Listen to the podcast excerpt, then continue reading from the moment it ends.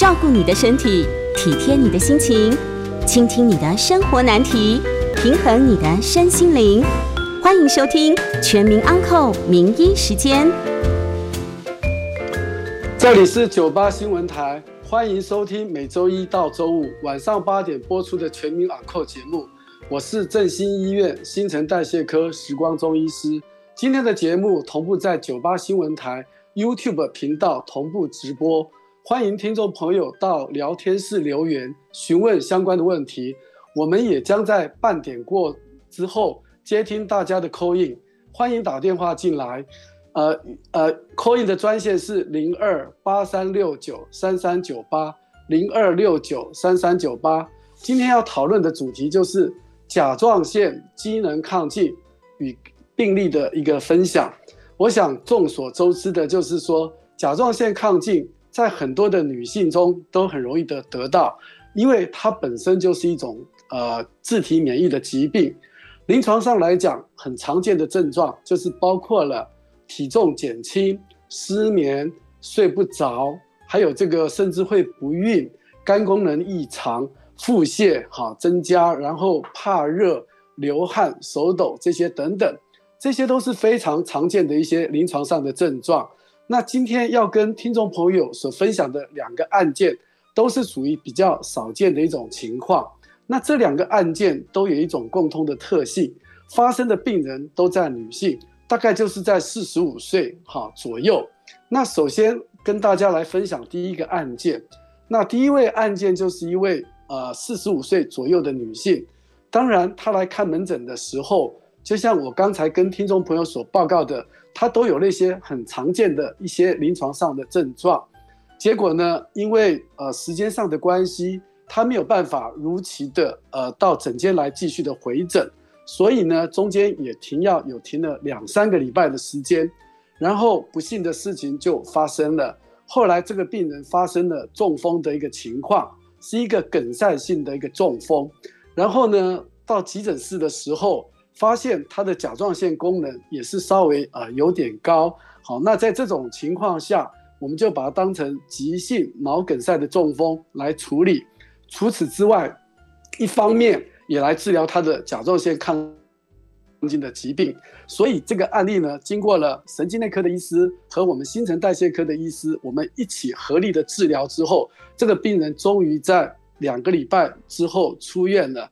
出院之后，他所面临的就是长期复健的一个问题，然后呢，同时也要按时的服用甲状腺的药物，甚至还要服用这种所谓的大脑梗塞的这些呃抗凝血的这些药物等等。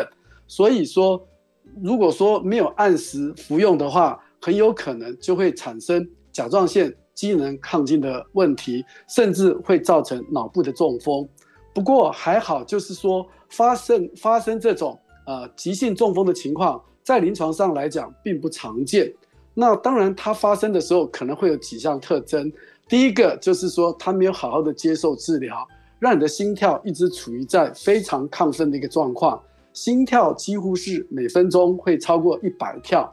那当心跳太快的时候，可能就没有办法把这个血液很顺利的打到周边的组织里面去。然后呢，打出去的话，也有可能会形成一些小硬块，然后堵到最远端的血管的话，那可能就会造成一个脑部中风的一个情况。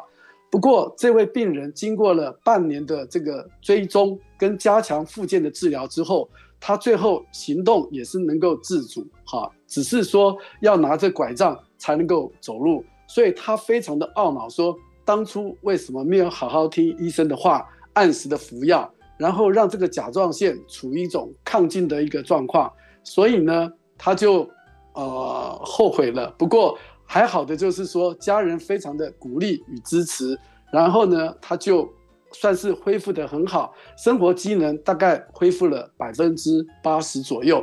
这个是第一个，因为甲状腺亢进治疗上来讲，没有好好的规则性的服药，然后造成了。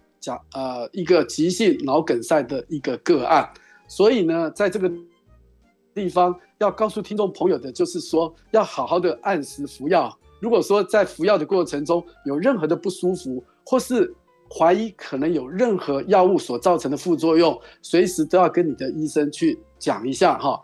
那在临床上来讲，服用抗甲状腺的药最常见的几个副作用，第一个就是皮肤可能会痒，全身会瘙痒。好，那在这种情况下，我们只要开一点抗组织胺的药给病人来服用，其实就可以了。那另外来讲的话，可能就是说，呃，它会造成白血球的一个下降。那如果说是白血球下降的话，就有可能会比较容易造成一个感染。所以说，呃，如果说发生白血球下降的时候，你可能会有点发烧，或是有一些感冒的症状，这时候就有可能是药物造成的。这时候可能都需要提早回到门诊来，好，接受医师的进一步的诊治跟确定。好。那我想第一个案例我们就分享到这个地方，然后呢，第二个案例就是要跟大家分享的，就是所谓心脏衰竭的个案。我们在以前的节目中也有特别提到，甲状腺低下的病人来讲，有可能会造成心脏衰竭的一个情况。同样的，甲状腺亢进的病人没有好好的治疗，同样也会造成一个心脏衰竭的症状。可是呢，这两种心脏衰竭来讲是不太一样的。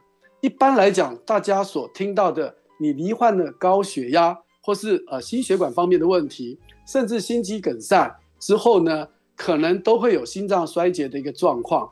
那当然，心脏衰竭来讲，我们分为两个部分来跟大家说明。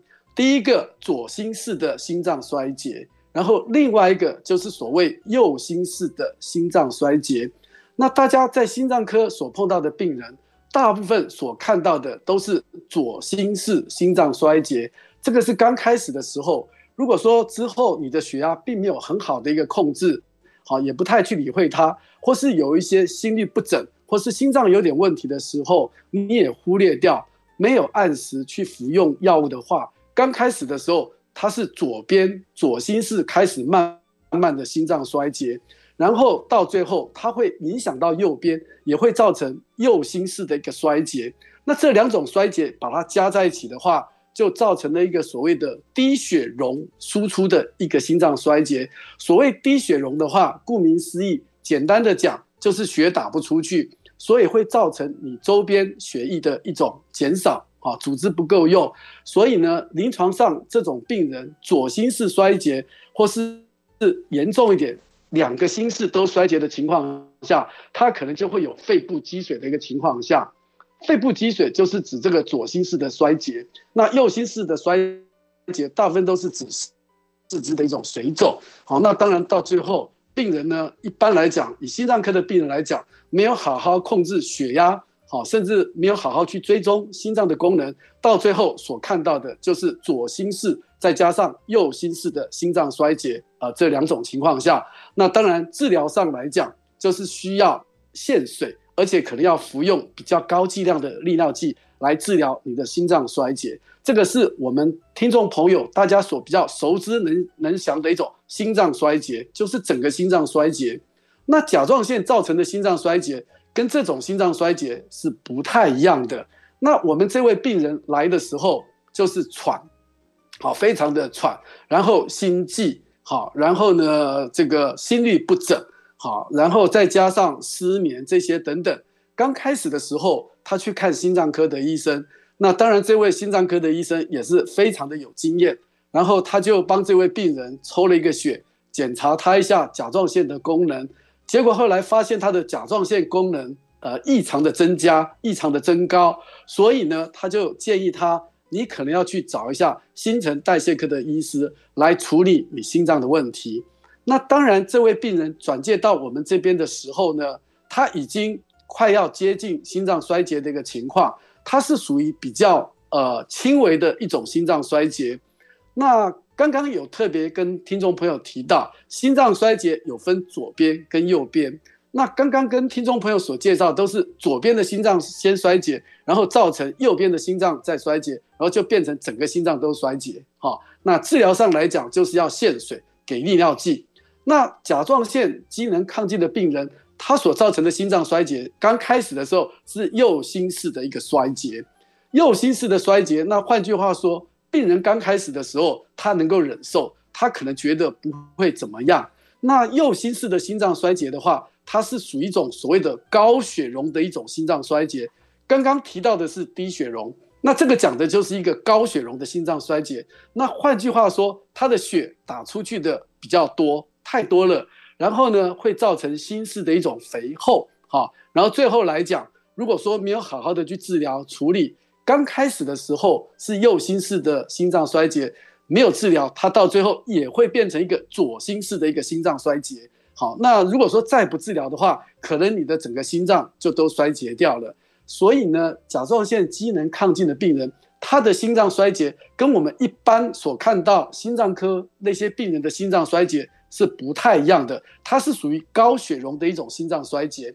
那高血容的心脏衰竭，在治疗上来讲，那就不能限水，我们可能就是要多给他一些水分，而且呢，你不能用利尿剂，用了利尿剂之后，反而会让他心脏的功能会变得更差。好，那这个在治疗上来讲是要把它给啊、呃、区分清楚的。好，这个就是所谓心脏衰竭，有所谓的左心室的心脏衰竭跟右心室的心脏衰竭。如果说没有好好的治疗，到最后来讲，整个心脏左右两边的心室都衰竭了。那当然，治疗上来讲就会更加的困难。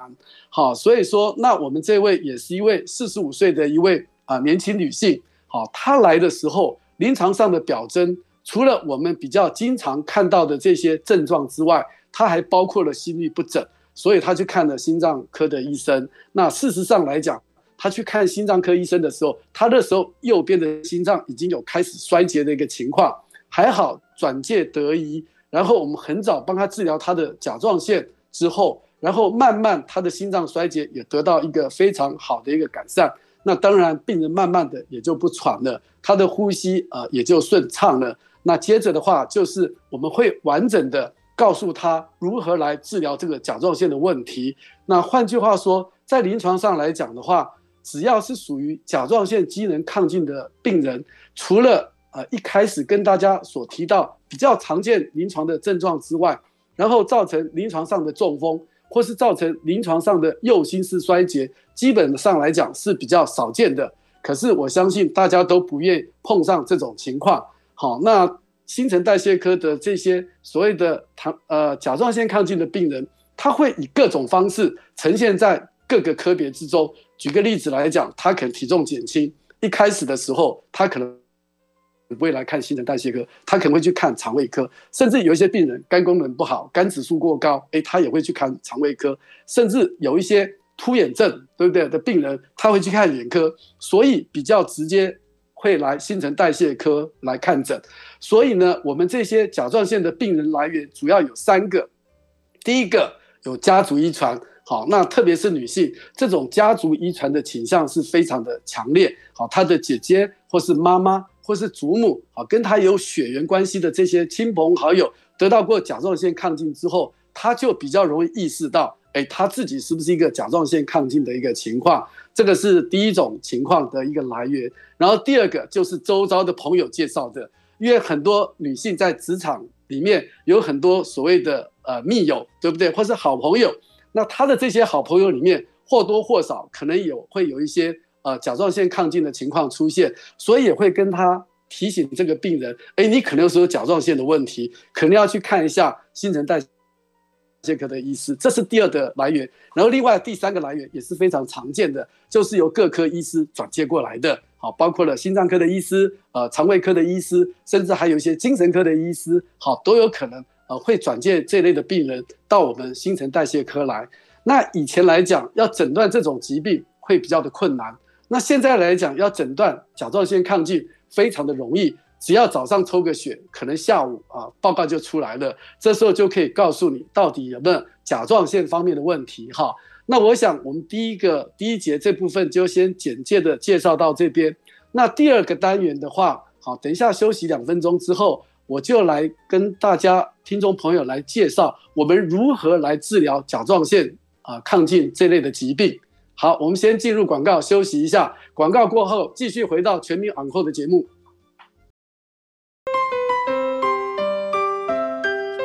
欢迎回到九八新闻台全民昂扣的节目，我是振兴医院新陈代谢科时光中医师。好，待会第三个单元，也就是半点钟之后，我们接受大家的 call in 哈，询问啊，欢迎询问有关新陈代谢科的相关的问题，包括了糖尿病啊、高血压、胆固醇、甲状腺啊，甚至呃各方面的有关新陈代谢科的问题，我都会为大家来解答。call in 的专线是零二八三六九三三九八零二六九。对不起，零二八三六九三三九八，零二八三六九三三九八。OK，那这一段的话，我就来呃跟听众朋友分享甲状腺机能亢进应该要如何的去治疗它。那首先呃治疗甲状腺亢进大概有三种方式，第一个就是服用抗甲状腺的药物，然后第二个就是吃这种所谓的放射性的原子碘。然后第三个就是所谓的开刀，那为什么把开刀的方法放在最后面？那当然，第一个方法还是最重要，也是最传统的一种治疗的方式。当诊断只要确诊的时候，我们就会建议病人开始要服用抗甲状腺的药物。那在服用抗甲状腺药物的时候，有一些事情啊、要跟听众朋友说明的，就是说，当你开始服用这类药物的时候，对不对？大概六到八周之后，你的甲状腺功能就会恢复到正常的一个情况下，这时候我们就会考虑帮你来减药。那如果说在前面六到八周的一个时候，吃服用抗甲状腺药物的时候，基本上你的体重会略微的上升。如果说你之前体重瘦了三公斤，那你服用了抗甲状腺的药物之后，可能会上升的幅度可能会上升到三点五公斤或是四公斤。换句话说，会上升到比你以前没有生病时候的体重，可能还会稍微的多一点点。那当然呢，很多的女性她最害怕的事情是什么？都是害怕体重上升。所以呢，当开始服药的时候，大概两个礼拜，她的症状就可以有很明显减缓跟减轻的一种现象。这时候呢，很多病人呢，他可能就会自己偷偷的把药给减了，甚至就开始不吃。她所吃的理由就是怕体重上升，那甚至有很多的一些女性看了好多家医院，也看了十几年，结果她的甲状腺亢进一直都是处于高高低低的一个状况下。那换句话说，她对甲状腺的治疗来讲，并没有一个接受非常完整的一种治疗，所以呢，才会这样子到处。啊，每家医院都去看，看了很多家的新陈代谢科，结果他觉得说没有一个医生能够把他的问题给完全解决掉。那我觉得有些时候也不能怪这位病人，为什么？因为一开始的时候，可能我们并没有跟病人说得很清楚，可能忘了告诉他体重的增加，这个在治疗的过程中来讲是会发生必然的一种状况。如果说担心体重的增加，那很简单，你现在开始你吃的要少一点。刚开始发病的时候，你吃很多呢，你的体重都不会增加，然后呢，会呃反而会减少。好，越吃的越多，他可能体重还是会减少，所以他可能会觉得很开心。可是当你开始接受药物的治疗的时候，你即使不吃东西，你的体重也是会缓慢的上升。所以说，你希望体重不要上升的太多，那当然这时候就是东西要稍微的少吃一点。好，那体重上升是一个必然的一个趋势，吃得多当然就上升得多。你稍微少吃一点的话，可能上升的也就会少一点。所以这时候有些时候我会鼓鼓励这些女病人说：你少吃一点，你刚好可以利用这个亢进的时候来让你稍微的瘦一点点，达到一个减肥瘦身的一个效果。好，那当然病人听了他就比较能够愿意跟你来配合。这个是第一个要跟大家说清楚的。好，很多人就是因为没有按时服药。所以才会造成反反复复的，一下子亢进，一下子正常，看很久都看不好。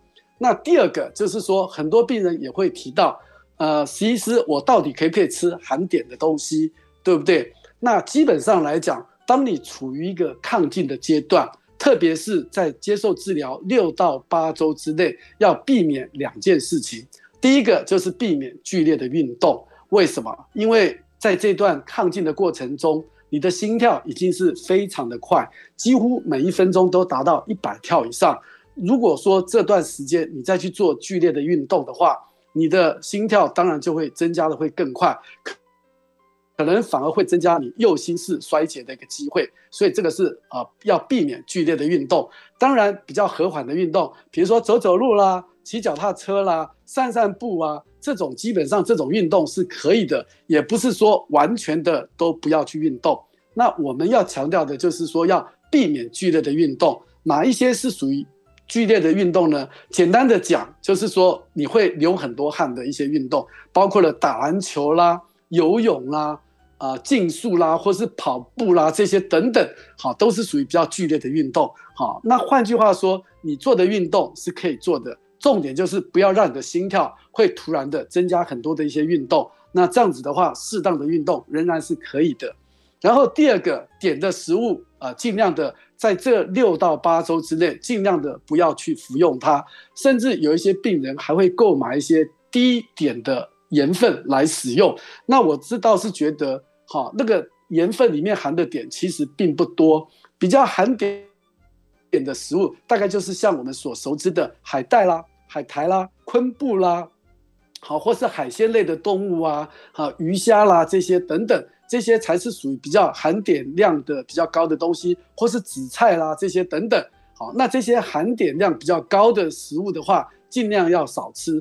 为什么？因为这个含碘的话，哈，这些食物刚好就是来制造甲状腺素的材料的一个来源，所以这时候如果说你服用了含碘的食物的时候，这时候可能会让你甲状腺火上加油，会变得一发不可收拾，哈。所以说刚开始治疗的六到八周，这个两个月的时间要避免一个剧烈的运动，然后尽量不要食用这种含碘的食物。好，这是在第一周病人最不喜欢过的一个时间，而且体重会上升。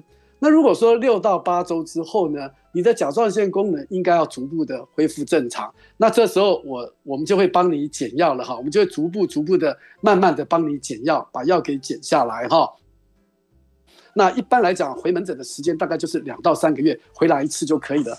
抽血的目的我都会告诉病人，就是要告诉你好消息，可能就可以帮你减药。那整个治疗的时间大概就是一年半到两年。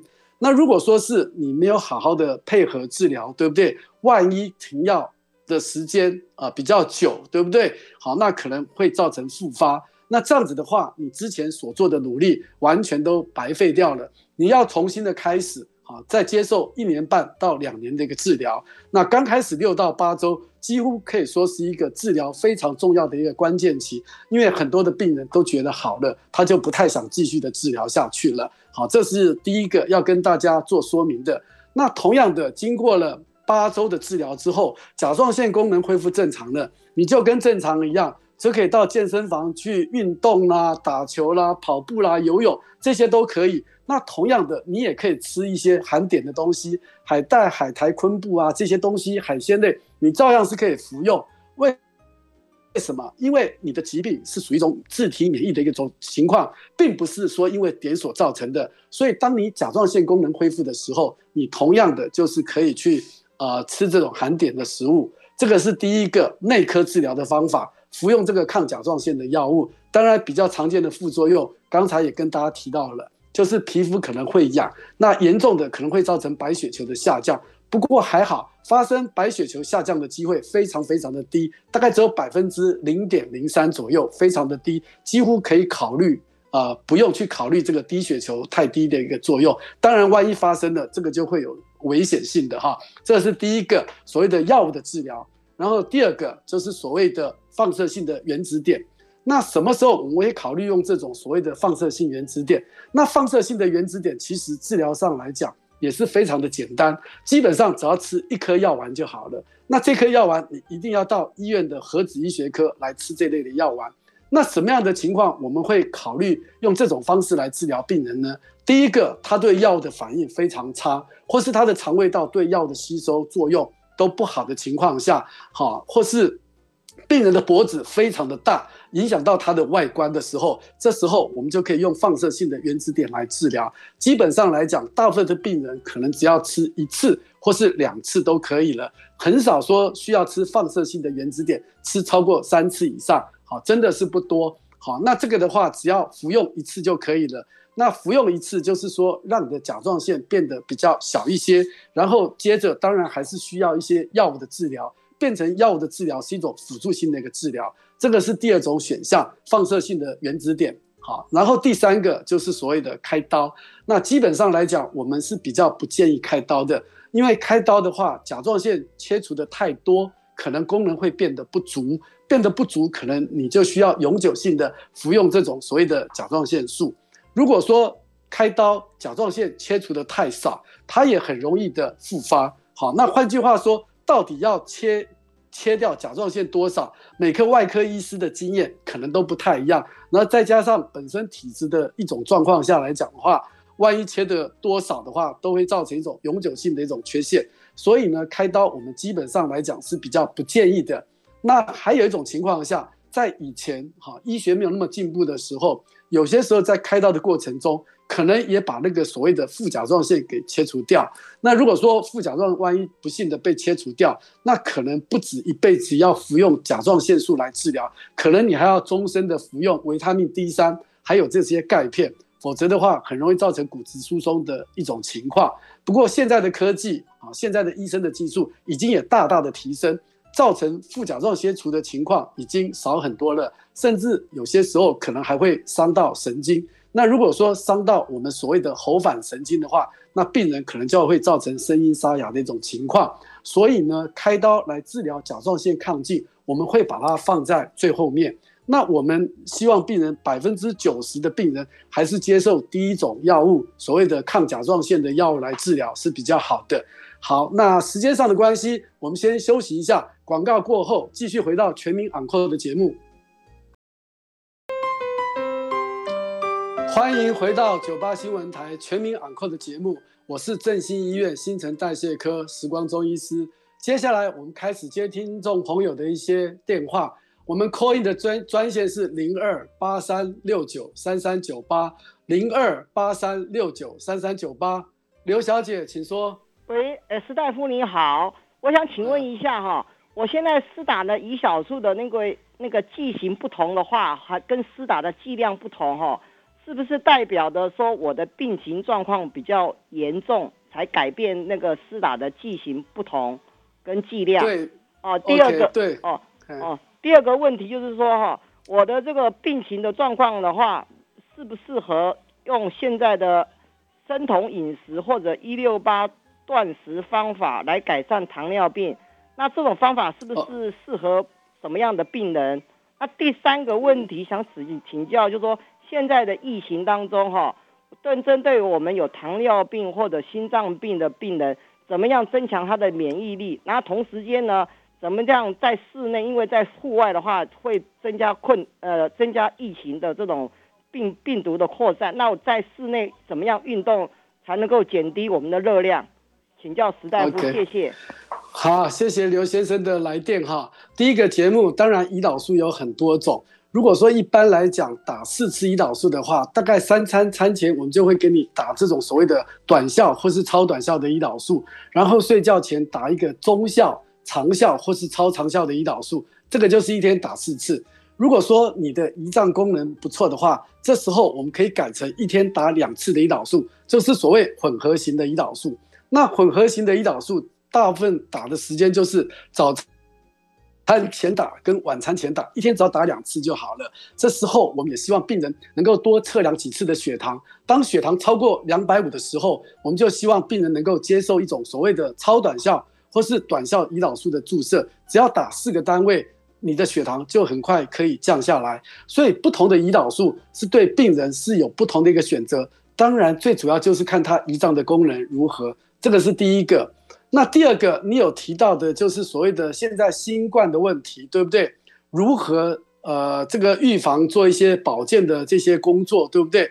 那我想哈，呃，现在新冠的病毒很多，特别是对一些糖尿病的病人、年纪大的病人来讲的话，对不对？这个都是呃非常的重要，因为目前来讲致死率比较高的都是有一些慢性病的病人，而且他年龄是比较高的，而且有一种所谓的群聚现象。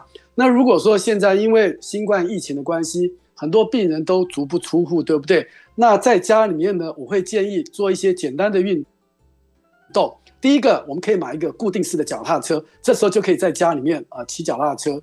然后第二个，也可以买一个我们所谓的走步机，或是所谓跑步机。那这种走步机或是跑步机可以定速的，那速度来讲。不需要设得太快，大概每一个小时你只要设走路的一个情况，大概每一个小时就是走四到五公里就可以了。那如果说对年纪大的病人，我们这个速度其实事实上来讲还可以稍微的再放慢一些些。好，那我想这是你回答的第三个问题。对不起，第二个问题可不可以再提一下？第二个问题。OK，好，没有哈，好。呃，林先生，林先生，请说。哎，徐医师您好哈，我有两个问题想请教您哈。第一个问题是有关于我们这个高血压哈，就是我的母亲今年六十三岁，她有定期在服用这个血压药半颗啦。可是呢，她有的时候如果你稍微走个楼梯，啊，那原本都控制的还不错，可是有的时候最近呢，稍微走个楼梯啊，呃，或者是稍微多活动一下，就会变成。啊、呃，冲到一百五，甚至有的时候更严重的，这季节交替的时候，给我冲到一百八哈。然后因为我有听说哈，我们高血压除了原发性的高血压，还有续发性的高血压，像肾上腺的一些四个细胞瘤啦，或者是原发性的醛固酮血症呐，这种等等的原因，它也不亚于这个原发性的高血压所造成的这个。呃，比较浮动比较大的高血压，然后我想请教一下哈，这由这个肾上腺发生问题所造成的高血压呢，如果我们有这方面的疑虑想法，想要去给他厘清的话，是要去看新陈代谢科，还是就是原本的肾脏科或心脏科的医师跟他稍微讨论，看是不是需要安排做抽血的检查，这样就可以了呢？这是我第一个问题哈。第二个问题是说，我们这个甲状腺造成的心衰竭，您有说过造成右心的衰竭哈？那我在想说，他跳那么快，为什么一开始影响的不是我们的左心，反而是右心受到他这个跳动快速的影响会比较大？以上两个问题请教我，再这样收听，谢谢。OK，好，这个林先生问的问题都非常的专业哈。那事实上来讲，哈，原发性的高血压大部分占所有高血压的大概百分之九十左右，继发性的高血压大概只占了百分之十，哈。如果说是呃年纪比较大的，超过四十岁以上的病人来讲的话，有家族遗传史的话，基本上这个大部分都是属于一种所谓的原发性的高血压。那原发性的高血压来讲的话，简单的讲就是原因不明，找不到原因。大概比较能够接受就是遗传，比如说再加上他有一些抽烟呐，生活呃形态不够健康、不正常的时候，有可能会出现的哈。所以说四十岁、五十岁以上得到的高血压，基本上来讲，大部分都是属于原发性的高血压。那另外第二个就所谓的继发性高血压，继发性高血压的比例非常非常的少哈，大部分都是发生在年轻人。所以说当年轻人诶他。我们所谓的年轻人就是没有超过四十岁了哈，小于四十岁以下的话，这些病人血压诶一来的时候就很高，对不对？这时候我们就要考虑到这种所谓的你刚刚有提到的四个，就是所谓的 pheochromocytoma 好，或是所谓的 con disease 哈，这两种所谓的这个跟那个醛固酮的那些有关系的。那这些高血压来讲的话，当然你看心脏科、新陈代谢科或是肾脏科，其实都可以的。可是呢，基本上来讲哈，还是看新陈代谢科会比较的适合。为什么？因为心脏科的病人大部分都是年纪比较长的，所以他们所看到的大部分都是原发性的高血压为主，这个是比较多的。那肾脏科开的看到的高血压，有些时候可能他的肾功能异常，比如说他有蛋白尿啦，或是他的肾丝球过滤率比较稍微比较差，或是肾功能已经变得比较不好的时候，他可能就会有出现高血压的一个情况。那当然，如果说是你要看这种年轻型的继发性的高血压来讲，三个科都可以看。那三个科的医师也都可以帮你来抽血做一些鉴别诊断。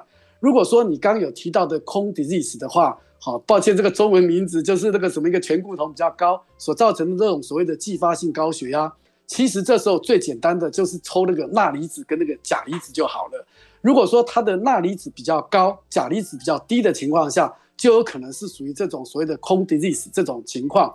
那当然，你也可以去抽所谓的呃血液中的呃那种叫做 aldosterol 或是 renal。可是抽这种血的话，要非常的有经验。为什么？因为抽这种血可能就是要平躺在床上，然后最好不要绑上这种止血带去抽血，这样抽出来的 aldosterol 跟 Reni 的话，它是比较准的。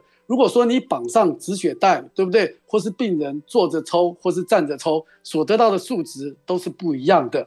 因为最主要要看它的活性嘛，所以说抽这种活性的血液的时候，基本上来讲都要非常的呃小心，抽血的方法一定要正确才可以。那另外你提到的有一个所谓的四呃 pheochromocytoma，对不对？那这类的血压非常的高，哈，这类血压非常高，甚至都是一百八、一百九，甚至这个也会有心跳加速的一个现象。如果说像这种病人，也有可能会造成心脏衰竭的一个状况，很多人就会把这种我们临床上有一个叫做甲状腺风暴 （thyroid storm），就是把这种所谓的呃 pheochromocytoma 跟甲状腺风暴把它弄混掉。临床上看起来都很像，因为血压都很高。呃，也是属于右心的一种所谓的心脏的一种衰竭哈，所以说这个只要抽血的话，就可以做一些呃鉴别诊断。那你刚有提到所谓右心的部分，那最主要就是说他们的致病的机转是不一样的哈，而且得像甲状腺亢进，它是短时间可能就会造成一种右心心脏衰竭的一个情况。那我们大家所平常比较常看到心脏科的那种左心的衰竭，基本上来讲，它的时间都会变得很缓慢，比较慢，不像甲状腺亢进的右心衰竭是很快的，它来得快，可是经过适当的治疗之后，它消退的也很快。可是像心脏科病人那种心脏衰竭的话，左心的衰竭，你治疗好一点，对不对？它就好一点。可是它有些时候稍微呃吃的太咸，或是水分喝的太多。可能他心脏衰竭的情况又会出来了，所以他的最主要的原因就是他的机转是不一样的，所以治疗上来讲，呃，也不一样哈。那谢谢这个呃林先生的呃来电，他问的专业都是非常的问题。呃，李小姐，请说。哎，医师您好，我有个问题哈，就是我的甲状腺有一个呃两公分左右的结节哈，那我的朋友也是跟我的情况是一样的。那我们的呃长了结节，可是我们的甲状腺功能是正常的，没有亢进或低下嘛。那但是呢，我的医生呢是建议我每天吃呃含碘的海带海苔啊，是每天都要吃。而他的医生呢是呢要求他说不要吃这些东西。那这个就让我很 想说呃，知道您的观点是怎么样？OK，好，那甲状腺亢进或是低下是功能的问题，对不对？你的问题是结构的问题，结构的问题，当然我们就是需要做超超音波的追踪，还有做细针的细针的穿刺来确诊。那主要的话，我们要把这些恶性的呃肿瘤的病人找出来。不过还好，甲状腺结节里面恶性的机会只有三个 percent 左右，不算太多。那你两个医生来讲，他讲的其实都是对的，因为现在造成甲状腺结节的原因，你多吃一点碘的话，其实是防止这个甲状腺的肿大的一个现象出现，这个论点是正常的。那因为平常来讲，你如果说碘吃的很多，对不对？反而有可能会引发一种亢进的情况，所以基本上我觉得适量就好。那另外，呃，另外一个医生说不吃，其实也没有什么关系。为什么？因为造成甲状腺结节的观点呢，跟碘本来就没有关系啦。好，那在临床上来讲，我们可能会给病人吃一点甲状腺素，那目的就是希望他的结节能够缩小，而不要继续的变大。好，所以说其实这两种都可以的。那即使你要吃含碘或是吃我们甲状腺素的话，我们只要给低量的就可以了哈。好。基于时间的关系，我们先休息一下，广告回来继续接听大家的 call in，call in 的专线是零二八三六九三三九八零二八三六九三三九八。欢迎回到九八新闻台全民 Uncle 的节目，我是振兴医院新陈代谢科时光中医师，接下来继续接受听众朋友 call in 的电话，call in 的号码是零二八三六九三三九八零二八三六九三三九八。刘小姐，请说。哎、欸，石大夫你好，请问一下，稳定血糖啊，除了现在目前有生酮饮食跟一六八断食，还有少吃多餐，那这三种的话适合什么样的人？然后它在科学上的有效性有没有它的案例？实际上的案例跟成效？谢谢。OK，好，其实是有的，科学上的理论基础也是可以通过的哈，是合理的。它最主要的一个原理就是说，当你不吃的时候，对不对？你体内的脂肪会慢慢的释放出来，这样子的话才可以达到一个减重的效果。否则基本上哈，你要让脂肪释放出来。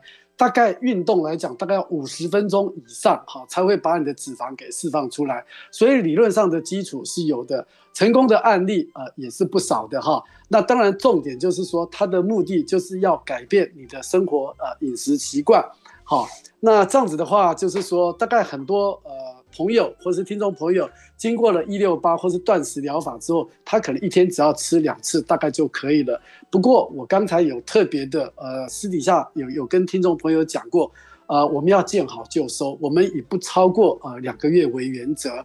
那特别是体重比较重的，呃，第二型糖尿病的病人，或是他属于比较年轻的，他就可以考虑来选择这种所谓的一六八。或是所谓的断食疗法，那如果说是你是老年人，年纪很大的，对不对？肝功能、肾功能呃也是不太好，或是呃已经有行动不便了，甚至有点痴呆退化的一种情况的时候，这时候就比较不会建议去呃建议病人来执行一六八的饮食，或是所谓的断食疗法。记得重点就是说，一定要见好就收，即使是正常人也是一样，两个月内就好了，不要太久，否则的话也会。啊、呃，有可能会造成厌食症的一种情况出现哈。好，我们接听下一位呃林先生的电话。林先生，请说。哎，石医师，哎，请问我我三年前哈检查是有那个甲状腺低下，对，那吃了药以后哈，呃，最近发现哈体重一直在减少，啊，最近检查的结果变成甲状腺亢进，那是怎么？Okay. 甲状腺说会不会可能说又低下又亢进？那现在医师叫我把原来吃低下的那个药减半。那我现在 OK，哎，好，好，我了解。一般来讲，如果说一下又亢进又是低下，对不对？以前我们的概念都认为低下的话，它本身也是一种自体免疫疾病，可能就是要让它长期服药、终身服药。可是呢，后来有一些呃新的文献有提到。如果说病人好好的配合吃药的话，大概只要吃药呃五年之后，他的甲状腺呃免疫的情况可以慢慢的获得改善。那换句话说，这时候是可以把药量给减少，甚至去停药，哈，这个是有可能的。好，那不管怎么说，你一下子亢进又一下子低下，我想下一步的就是要检查你血液中的抗体。因为甲状腺亢进有甲状腺亢进的抗体，甲状腺低下也有它的低下的抗体，所以这时候应该要看看你的抗体的一个状况，或是它比例的一个情况。当然也有可能是不用再继续的吃药。如果说你呃，现在是属于亢进的情况下的话，可能我会建议你，就是说，我们暂时先把药停下来，呃，经过一个月或是两个月之后，我们再来抽血追踪，看看你的甲状腺功能如何。如果说很正常的话，可能就不需要再继续的吃药。可是，一样的，还是要回到门诊继续抽血，做一些追踪的检查。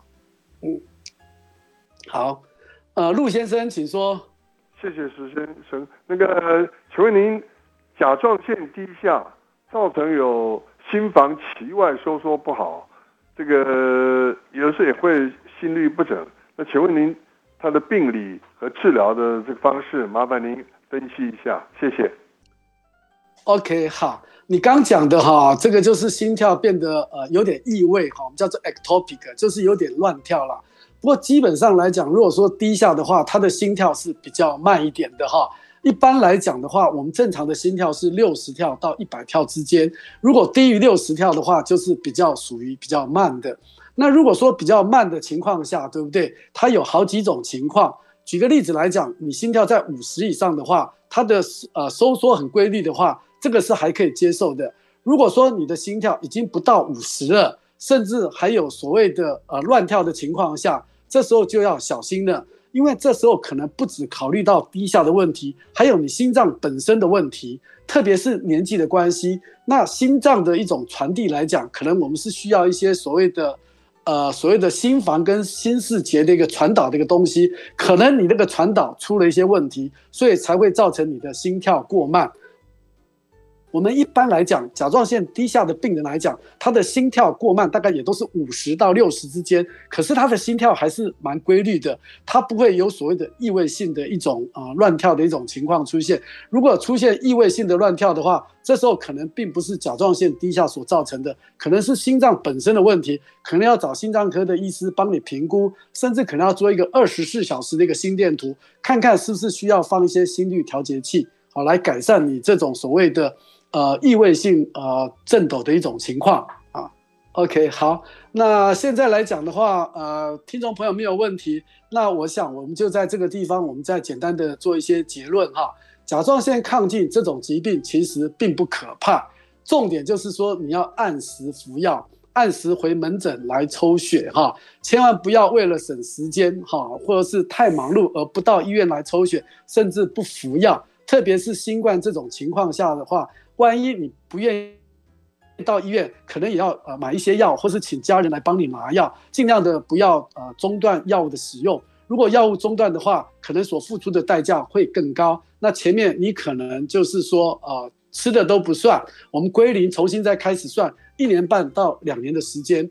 那当然治疗的方式除了吃药之外，还包括了放射性的原子点或是开刀。开刀目前来讲，我们是最不列入考虑的。好，那我想，特别是一些年轻的女性，希望体重不要上升是一件好事。可是千万不要透过疾病让你的体重没有办法增加，这样子的话可能会造成你心脏衰竭，或是甚至中风的可能性是会有的。不过还好，这种发生的机会并不算太多哈。那我想，基于时间的关系，呃，听众朋友，如果说大家没有问题的话，我们今天的节目啊，就进行到这边。我是振兴医院新陈代谢科时光中医师，今天非常谢谢大家的收听，谢谢，再见。